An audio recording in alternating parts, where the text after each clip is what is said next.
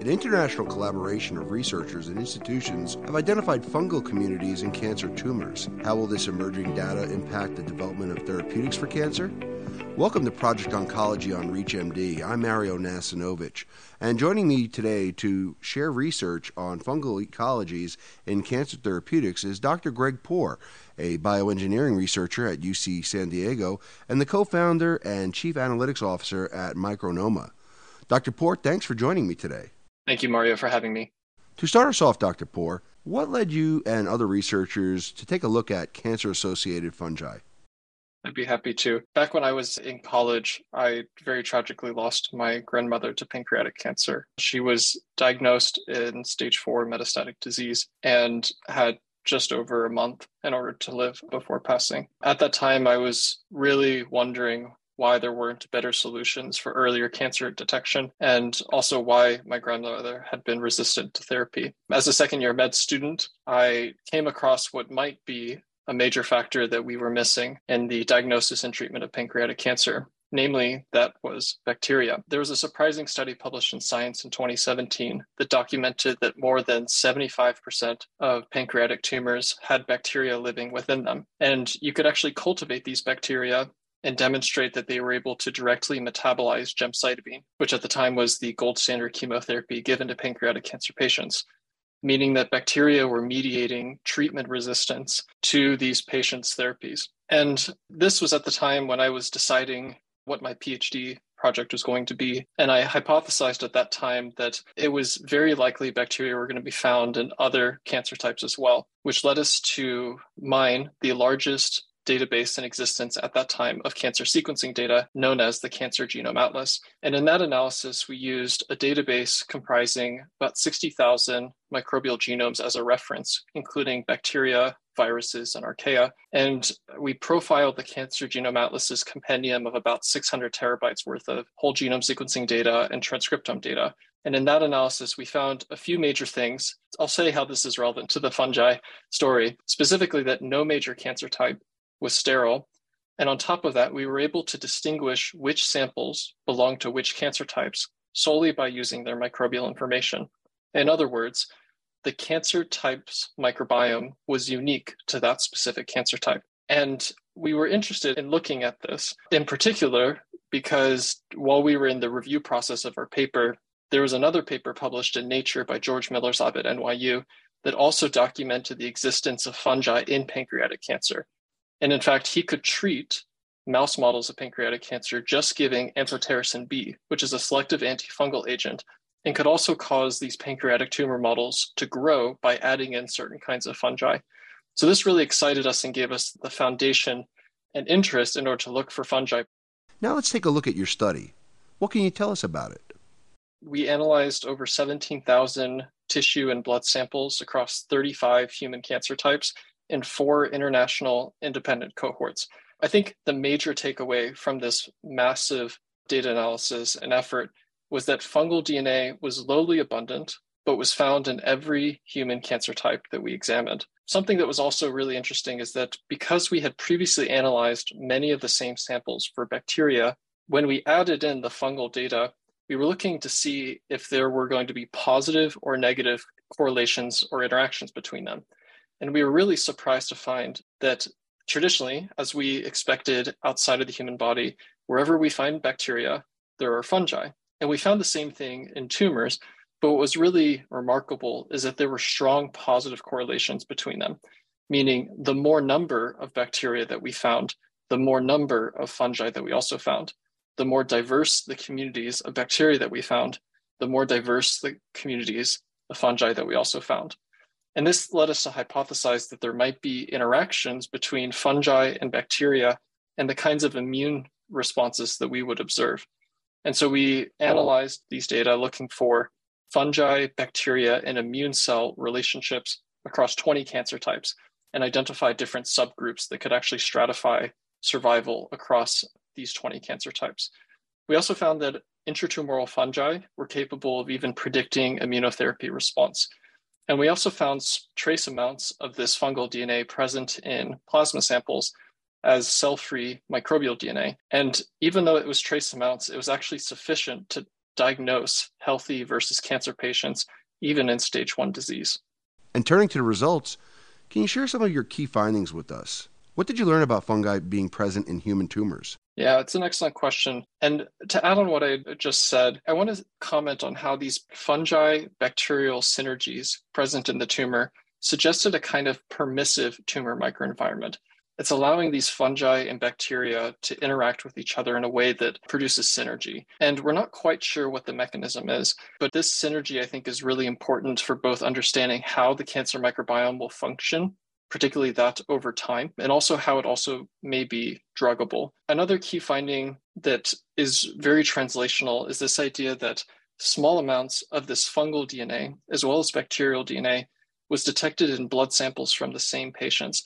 And this may sound like a very new idea to some of your audience, but it actually goes back to a very old paper originally published in 1977 in the New England Journal of Medicine. And I was actually taught this idea as a medical student that if I ever came across a patient with Streptococcus bovis as a bacteria in the blood of a patient, or perhaps Streptococcus bovis endocarditis, which is an infection in the heart valves, then I always needed to look for the presence of colorectal cancer. And at the time when I was learning this as a medical student, it was really fascinating to me because I didn't quite see the relationship between a bacteria in the blood and a subsequent cancer diagnosis. But what our study has shown is that these microbes are cancer type specific, as in they're actively able to grow and thrive within these tumors. And if they're being found in the bloodstream, it's actually an indicator that this cancer exists in the patient. And so, if we're able to detect these cell free DNA fragments from these fungi and bacteria, it actually allows us to diagnose cancer earlier. And so, I think there's a lot of excitement around how we can either augment existing diagnostic approaches using this microbial information or how we can develop new types of diagnostics just based on them alone.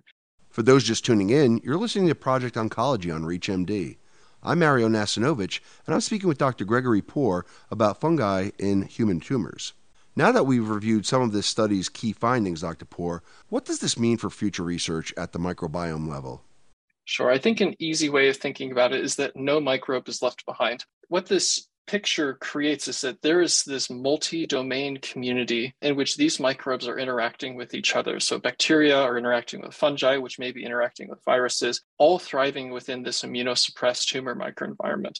And I think there's a lot of excitement about this because we know that the microbiome is inherently modifiable.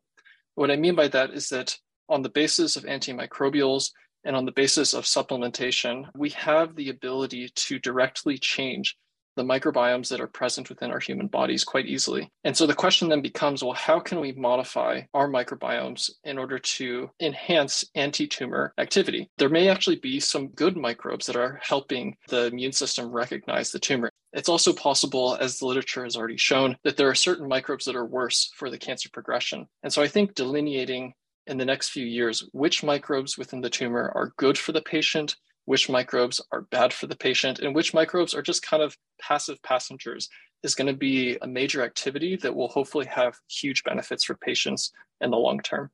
And what sort of impact do you think your study's findings will have on drug development for oncology? I think there's a few different ways that we consider this. So, starting with fungi, fungi are extremely low abundant in tumors. And to give a rough approximation, there's about 1% of the total cell count of a tumor appears to be bacterial. Fungi are about 100 fold less abundant than bacteria. So there's a very, very small amount of the cells in a tumor that are actually fungal in nature. And there's also a relatively small amount that's bacterial. But I think the key thing here is that the low abundance does not necessarily mean it's unimportant. It's not so much about the low abundance as long as these bacteria and fungi are immunologically potent. And so I think from the development of drug targets, it's first going to be really important to figure out which fungi are the bad actors and which fungi are the good actors. And it's the same thing with the bacteria. Which bacteria are the bad actors and which bacteria are the good guys?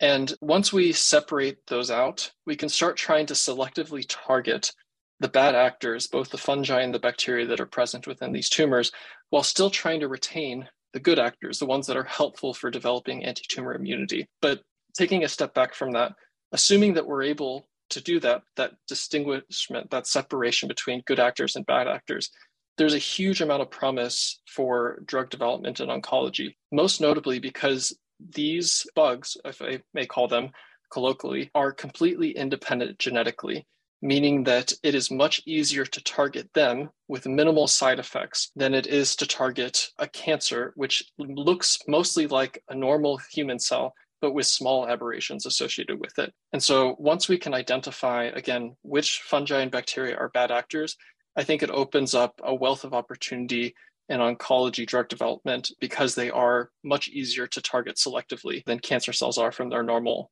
host counterparts. Finally, Dr. Poore, I'd like to give you the last word. Do you have any key takeaways you'd like to leave with our audience today?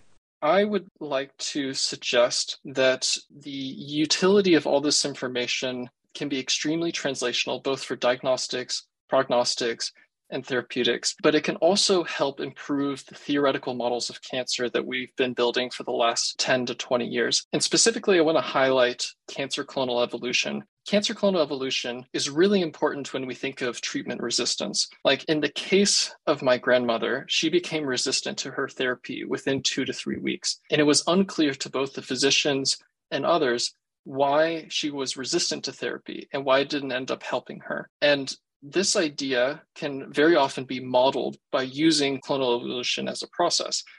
The challenge, though, is that none of the existing clonal evolution models have accounted for bacteria or fungi. And we know, based on research that's been done in the last five years, that these microbes can impact the cancer cell genome. So, virtually every aspect of cancer cell state can be directly modified by these intratumoral microbes.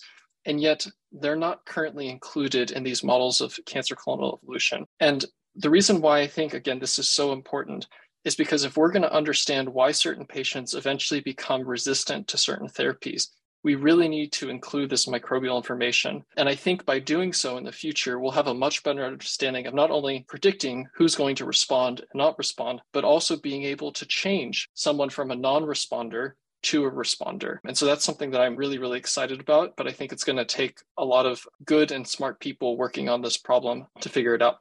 Well, with those final thoughts in mind, I want to thank my guest, Dr. Gregory Poore, for joining me to share his insights on cancer type specific fungal ecologies and the bacteriome. Dr. Poore, it was great speaking with you today. It was nice to speak with you too, Mario. Thank you so much. I'm Mario Nacinovich. To access this and other episodes in our series, visit reachmd.com slash project oncology, where you can be part of the knowledge. Thanks for listening.